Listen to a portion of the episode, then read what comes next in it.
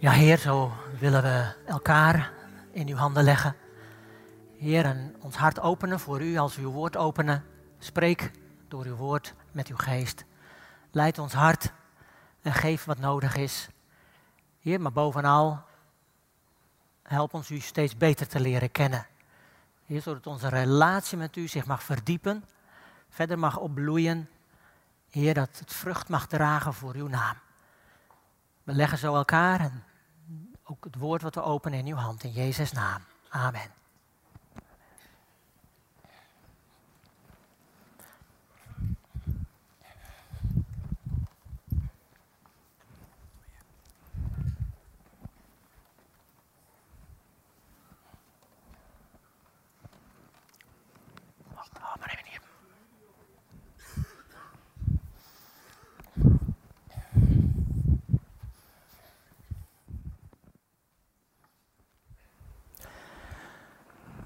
Buitengewoon trouw was het thema van de gebedsweek.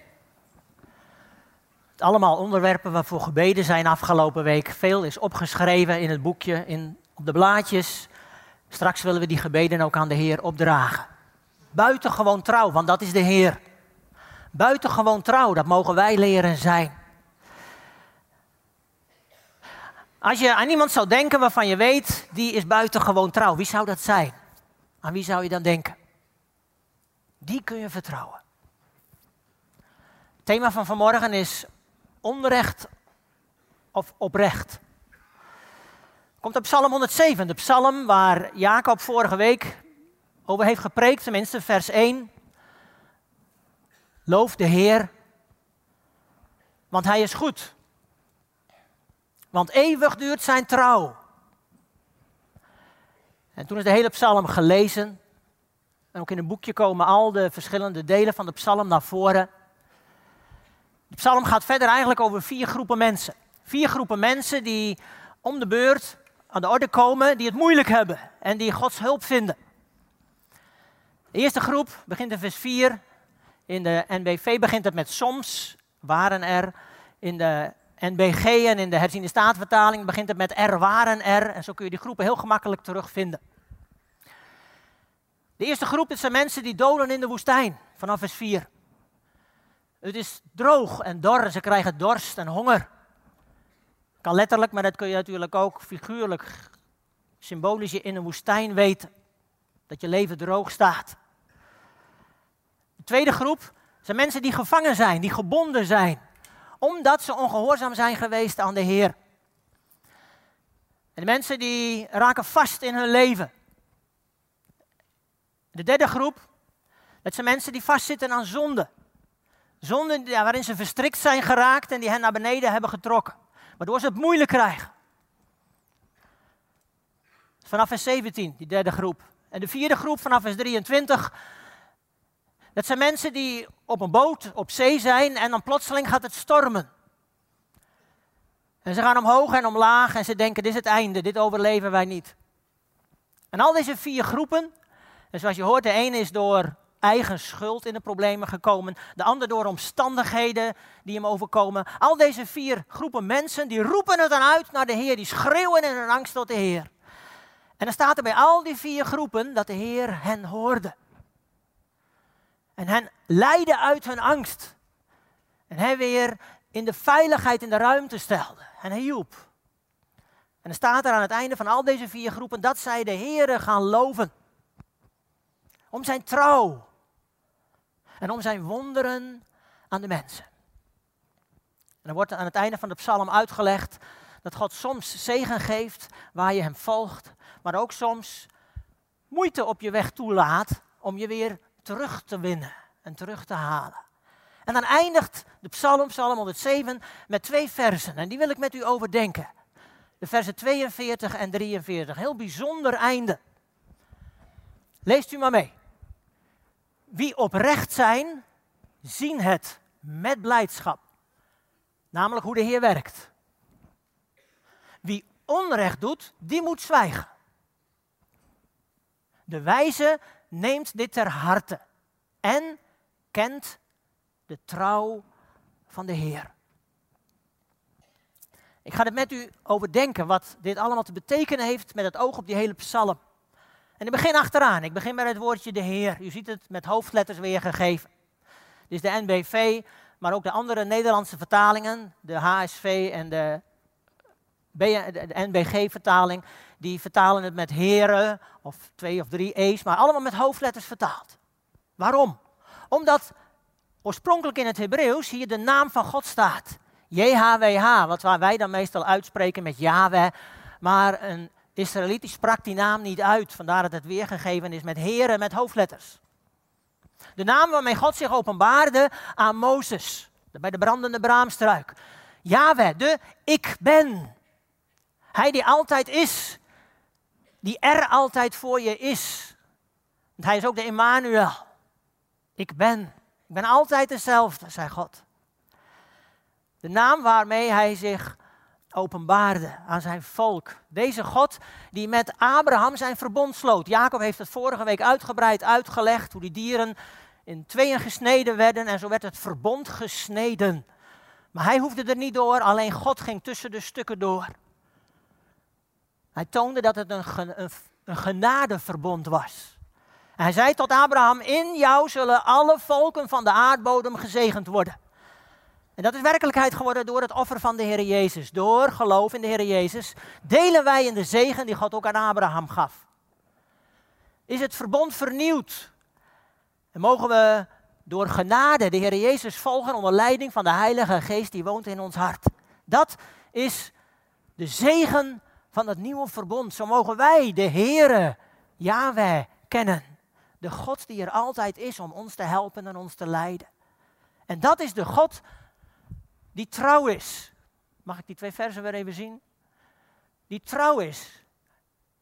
De wijze neemt dit ter harte en kent de trouw van de Heer. En dat woord heeft Jacob uitgebreid bij stilgestaan. Vorige week. Trouw. Loyaal. Betrouwbaar. Integer. Dat wil zeggen, iemand die trouw is, daar kun je van op aan. Iemand die trouw is, daar kun je op vertrouwen. Dat is ook precies waartoe God ons oproept, om Hem te vertrouwen. Ook al begrijpen we Hem vaak niet in hoe Hij ons leven leidt. Maar God is een trouw God. En hoe meer je stilstaat bij Gods handelen in deze wereld, en bij zijn handelen in het woord van God, hoe meer je erover nadenkt, hoe meer je versteld raakt, verwonderd raakt van de trouw van God. Het is een eigenschap van God, een karaktereigenschap, een wezenskenmerk van God. Daarom staat er ook in 2 Timotheus dat God zichzelf niet kan verloochenen. Hij is een trouw God. Hij kan nooit ontrouw zijn aan ons. Wij wel aan hem en aan elkaar, maar hij niet aan ons. Hij is een trouw God. En daarom gaat het in die psalm ook steeds over mensen, of die wel of niet naar God gaan in hun nood. Of ze wel of niet de Heer zoeken om Hem niet alleen te vragen, maar ook groot te maken. Er staat een prachtig vers in Hebreeën over hoe wij ook tot God mogen naderen, omdat Hij trouw is. Hebreeën 4, vers 16 een oproep, een aansporing. Laten wij dus zonder schroom naderen tot de troon van de genadige. Een prachtige naam voor de Heere God, de genadige. Waar we telkens als we hulp nodig hebben, barmhartigheid en genade vinden. Zonder schroom naderen tot de troon van de genadige. De NBG die vertaalt vol vrijmoedigheid. Dat is hetzelfde natuurlijk. Telkens als we hulp nodig hebben, en we hebben vaak hulp nodig. En dan mogen we daar barmhartigheid en genade vinden. Een open hart van God. Een warm hart. Zijn goedheid, zijn genade, zijn zegen. Hij, de Heer, die trouw is aan ons. Die mogen we zoeken. Steeds weer, die mogen we volgen. En vertrouwen op zijn woord. Dat Hij het beste met ons voor heeft. Dat Hij geeft wat nodig is. Niet altijd wat wij willen, wat we wensen, wat we verlangen, maar wat we nodig hebben. Telkens als we zijn hulp nodig hebben. Een, een gedeelte wat ons nog meer vrijmoedigheid, nog meer vrijmoedigheid van ons vraagt en aanspoort, is in 1 Johannes. 1 Johannes 5, vers 14.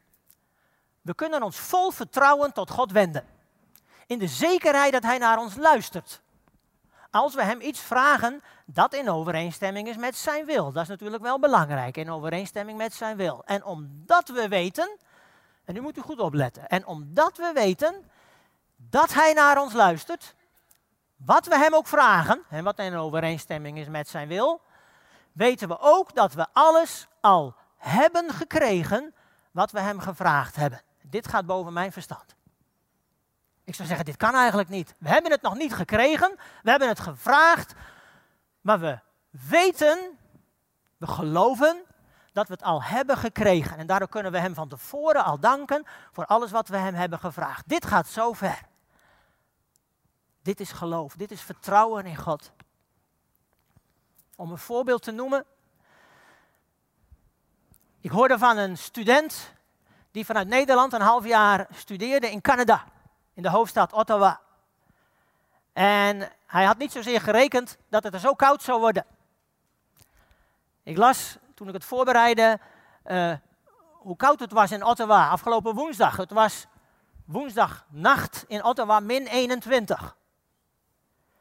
En overdag kwam het niet boven de min 6 uit. Ik, dat is pas winter, hè? En hij appte naar zijn ouders. Hij zei: Ik heb niet zo'n dikke winterjas meegenomen. Ik heb het koud.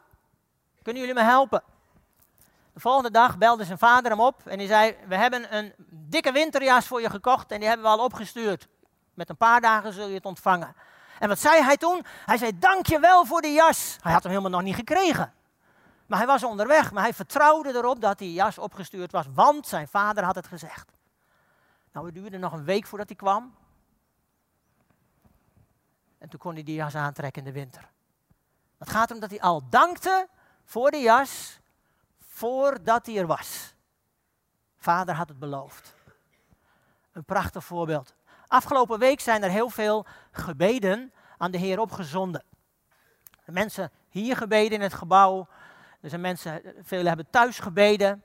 We hebben een boekje hebben we uitgegeven, wat velen gebruikt hebben, met allemaal onderwerpen over zaken aangaande de gemeente.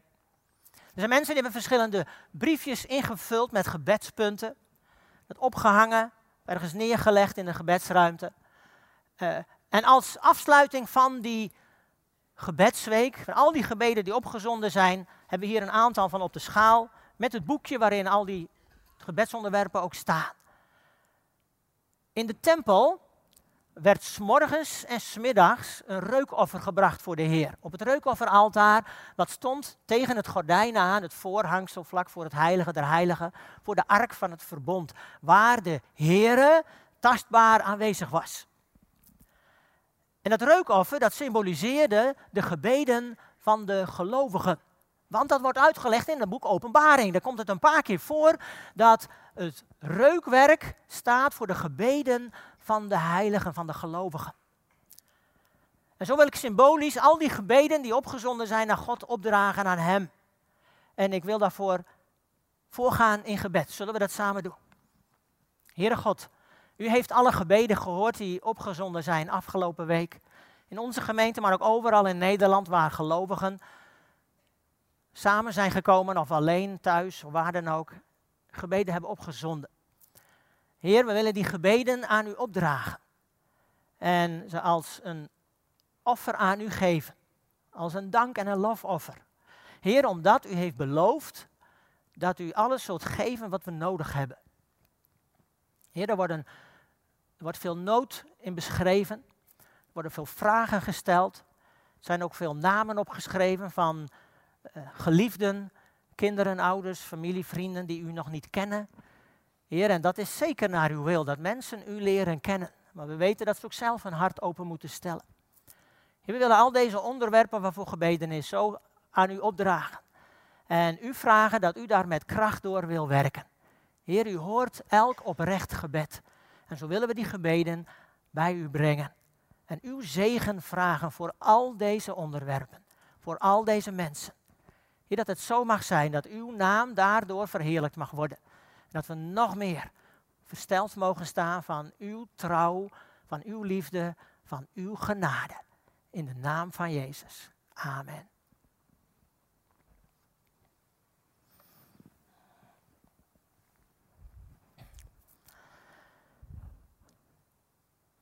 Aan het einde van de psalm, die twee versen die we gelezen hebben, die brengen twee woorden naar voren die in de hele psalm eigenlijk nog niet gestaan hebben. We gaan er nog weer even naar kijken. Dat zijn de twee woorden die hier onderstreept zijn, oprecht en onrecht. U heeft ze al gezien, achter mij, voor de dienst. En misschien dacht u, hé, hey, wat staat er nou? Want het wisselde af en toe af. En dat is met oprechtheid en met onrechtvaardigheid vaak ook zo. Dat wisselt elkaar ook vaak af. Wie oprecht zijn, zien het met blijdschap. Wie onrecht doet, moet zwijgen. Wat is oprecht zijn? Oprecht zijn is dat je eerlijk bent. Oprecht zijn is dat je betrouwbaar bent. Oprecht en trouw staat ook heel dicht bij elkaar. Oprecht ben je als je doet wat je beloofd hebt. Maar dan ben je ook trouw. Oprecht zijn is een eigenschap waar God ons bij wil helpen om dat te leren. Oprecht zijn wil ook zeggen dat, uh, dat je soms aan iemand kunt zeggen: Ik ga dat doen, ik ga voor je bidden.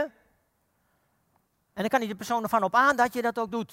Er was een vrouw die je kende in een vorige gemeente die als bediening bidden had, bidden voor mensen. En ze deed dat ook elke dag een paar uur. Ze was gezond, qua gezondheid niet zo sterk. En daarom dat ze deze bediening ook heel dankbaar deed. Maar dat kon ze thuis in de binnenkamer doen. En dan vroeg ze je soms van, hey, hoe zit het daarmee? En dan legde je uit en dan zei ze, ik zal ervoor bidden. En dan één of twee weken later, dan kwam ik haar weer tegen en dan vroeg ze mij, hey, ik heb je toen gevraagd hoe dat ging en hoe gaat dat nu? Toen zei ik, oh, maar dat is al lang weer eh, in orde. Oh, maar zegt ze, waarom heb je dat niet gezegd? Ik bid er nog elke dag voor. Kijk, dat is trouw. Zij bleef bidden totdat ze andere informatie kreeg. Oprecht zijn.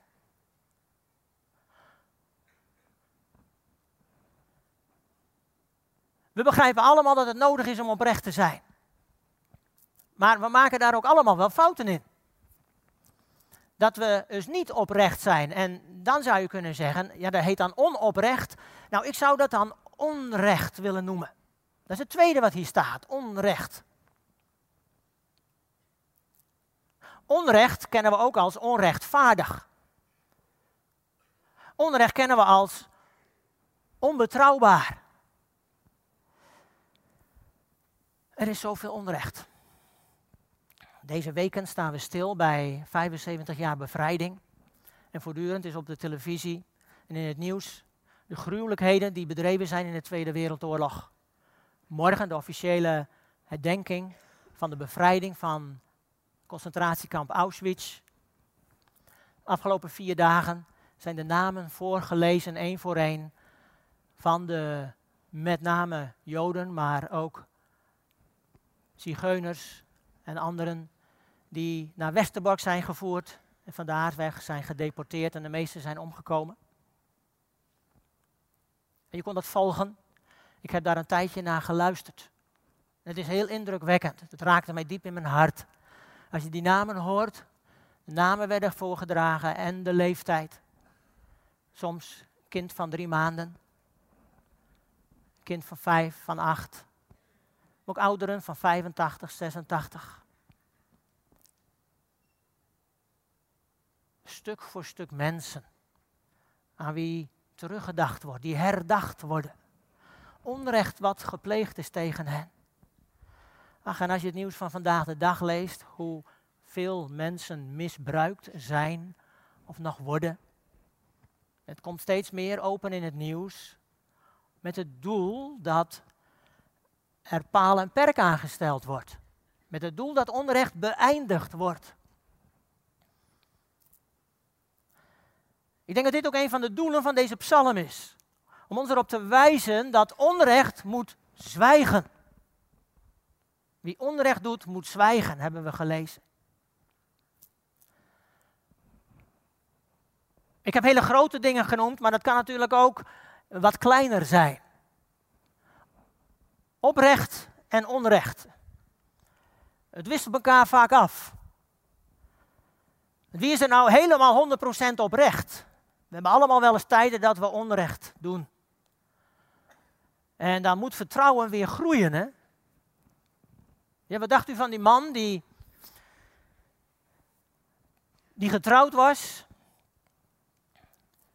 En die investeerde in de relatie met zijn vrouw, maar te weinig. Die een andere vriendin kreeg. Af en toe andere vriendinnen tussendoor. En die ongeveer gemiddeld één dag in het jaar overspel pleegde. Nou, hij zou kunnen zeggen, ik ben 364 dagen van het jaar ben ik oprecht. En één, één dag maar in het jaar doe ik onrecht. Nou, dat zou niemand pikken, toch? Dus in die zin snappen we allemaal dat het niet gaat om een balans. Veel godsdiensten hebben dat, hè? de balans. De balans tussen het goed en het kwaad. En als die balans het goede net even zwaarder weegt, dan word je behouden. Maar oh wee, als het kwade net zwaarder weegt, dan ga je verloren. Zo werkt de Bijbel niet, zo werkt de Heer niet. Oprecht en onrecht. Hetzelfde als dat je eh, zo omgaat met je inkomsten. Dat je een baan hebt, dat je daarbij verdient. En dat geeft natuurlijk allemaal keurig op aan de belasting. Maar uh, stel nou dat je er een beetje zwart bij klust. Ja, één dag in de maand. Niet vaker. Dan verdien je even wat onderhands, dan krijg je wat geld. En uh, natuurlijk geef je dat niet op aan de belasting. Dat is maar zo weinig. Kijk, je bent oprecht, je geeft alles op, alleen dat hele kleine beetje, dat is maar één dagje in de maand. Ziet u, dat is dan weer onrecht. En het gaat niet om wat het, hoe het afweegt met elkaar, het gaat erom, wil je oprecht zijn of laat je onrecht toe in je leven? Dat is het verschil. Ik ga weer even terug met u naar dat vers, naar die versen.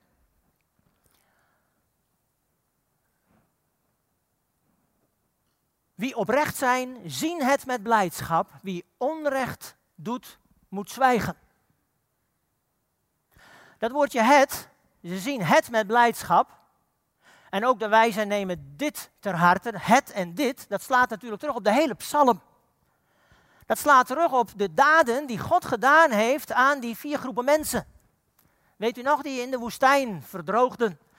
Mensen die gebonden waren door ongehoorzaamheid. Mensen die door zonde vastzaten in het leven. En mensen die in, op zee onder de storm te lijden hadden, de stormen van het leven. Al deze mensen, de wijze die ziet het, die let erop. Want dit is God die werkt. Dit zijn de mensen die het uitroepen tot God en die van Hem hulp verwachten. En daarom slaan die laatste twee versen, die slaan terug op de hele psalm, op dat wat, wat ze gedaan hebben, wat die mensen gedaan hebben, wat God gedaan heeft. Wie oprecht zijn, die zien het met blijdschap. Want dat is wat God dan geeft, omdat je merkt, God is erbij en God helpt en God leidt. En God geeft genade en God vergeeft. En natuurlijk, wie onrecht doet, die moet zwijgen. Het onrecht moet zwijgen. Maar onrecht wordt altijd gedaan door mensen. Laat die mensen maar zwijgen. Dat het onrecht stil wordt. En de wijzen nemen dit ter harte. De wijze. Die wijs is. Wijsheid heeft in de Bijbel altijd te maken met het kennen van God. Wijsheid heeft altijd te maken met het gehoorzamen van God. De wijze neemt dit ter harte. Die sluit het op in zijn hart. Wat dat God ons oproept om het van Hem te verwachten. Dat God ons oproept om onze nood voortdurend bij Hem te brengen. Wijsheid is altijd praktisch in de Bijbel. Het is niet theoretisch. Je kunt heel veel leren vanuit de Bijbel, heel veel leren over God en over jezelf en over de wereld en over de toekomst en vult u maar in. Maar wijsheid is altijd dat je het ook doet, dat je het in praktijk brengt. Als we lezen van God die trouw is, dat Hij ook ons vraagt om trouw te zijn. Om trouw te zijn in de dingen die we doen. Om trouw te zijn in je relaties. Om trouw te zijn in vriendschappen die je hebt. Als je vrienden hebt die ook vriend blijven als je soms hen teleurstelt. Trouw zijn, ook in de gemeente. Als je een taak op je genomen hebt, dat je er bent als er op je gerekend wordt. En draait maar om, als je trouw bent, dan kun je op iemand rekenen. En er zijn zoveel mensen hier die trouw hun taken doen, zodat er heel veel werk mogelijk is voor de Heer.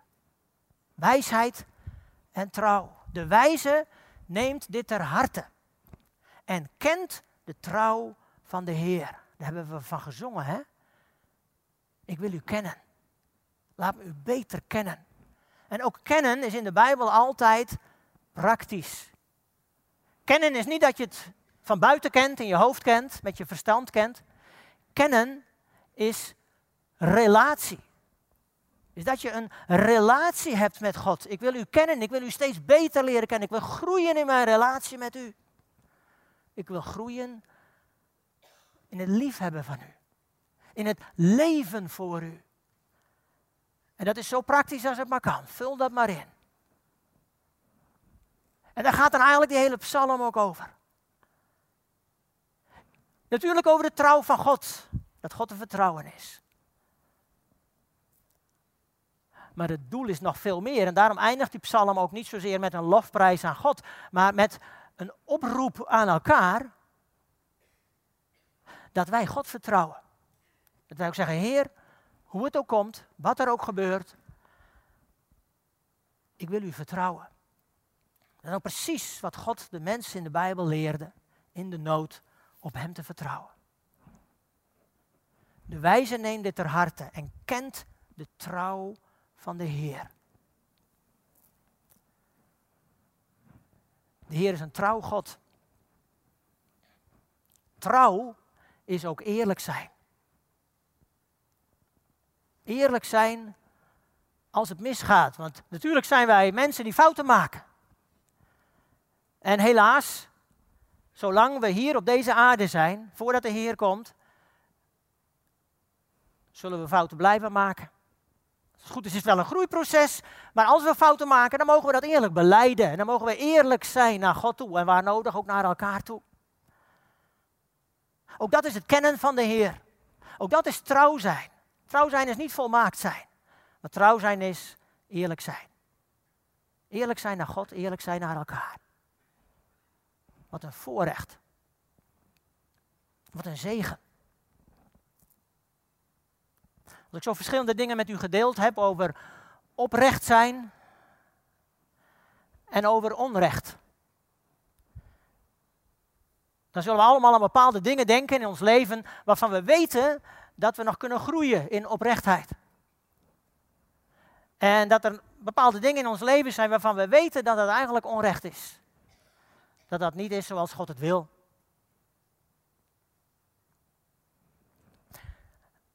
Hij verwacht ook niet van ons dat we volmaakt zijn, al mogen we groeien naar de volmaaktheid toe. Maar juist daarom heb ik met u die, Bijbeltekst gelezen uit Hebreeën. Dat we alles bij Hem mogen brengen en hulp mogen krijgen wanneer het nodig is.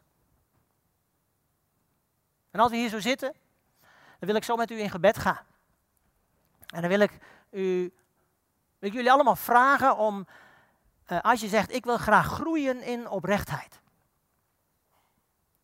Om dan in het gebed, in stilte, God die dingen te noemen, datgene te noemen waarvan je weet, daar heb ik nodig om in te groeien. Dat vind ik moeilijk. Daarin ben ik af en toe wat onrechtvaardig. Of misschien wel vaak. En zeg God, nou als je dat nou bij mij brengt, en dan wil ik hulp geven in die tijd dat het nodig is. En dan zal ik jou helpen om onrecht om te buigen in oprecht. En dan zal ik jou leren om niet ontrouw te zijn, maar trouw te zijn. En weet je, trouw zijn, betrouwbaar zijn, te vertrouwen zijn, is iets wat moet groeien. Dat gaat niet van de een op de andere dag. Maar als mensen van jou zien dat je oprecht wilt zijn, dan ga je groeien. En dan gaan relaties groeien en sterker worden. En dan kun je net zo doen als die mensen in deze psalm. Laten ze de Heere loven om zijn grote trouw en om de wonderen die Hij aan ons verricht heeft. Dat is God. De wonderen die Hij verricht heeft. Hoe Hij af en toe ingrijpt in kleine dingen en soms ook nog in grote dingen. Dat mogen we van Hem verwachten. En al die gebeden die gebeden zijn de afgelopen week, die we samen hebben opgedragen. En nog veel meer dan wat daar ligt wat is gebeden. Want dat gaat natuurlijk door. Met het einde van de gebedsweek houdt bidden niet op. Uiteraard niet. We mogen voortdurend met God in gesprek zijn. En alles bij Hem brengen wat ons bezighoudt. En blijven groeien. Blijven groeien in oprecht zijn. In trouw. Zullen we samen bidden? Heere God, dank u wel voor deze psalm. Dank u wel voor de bemoedigende woorden van deze groepen mensen die in de nood waren. Heer, die het in hun angst uitschreeuwden naar u. Sommigen door eigen fouten, sommigen door omstandigheden waarin ze verzeild raakten. Hoe dan ook, Heer, in elke omstandigheid mogen we tot u roepen.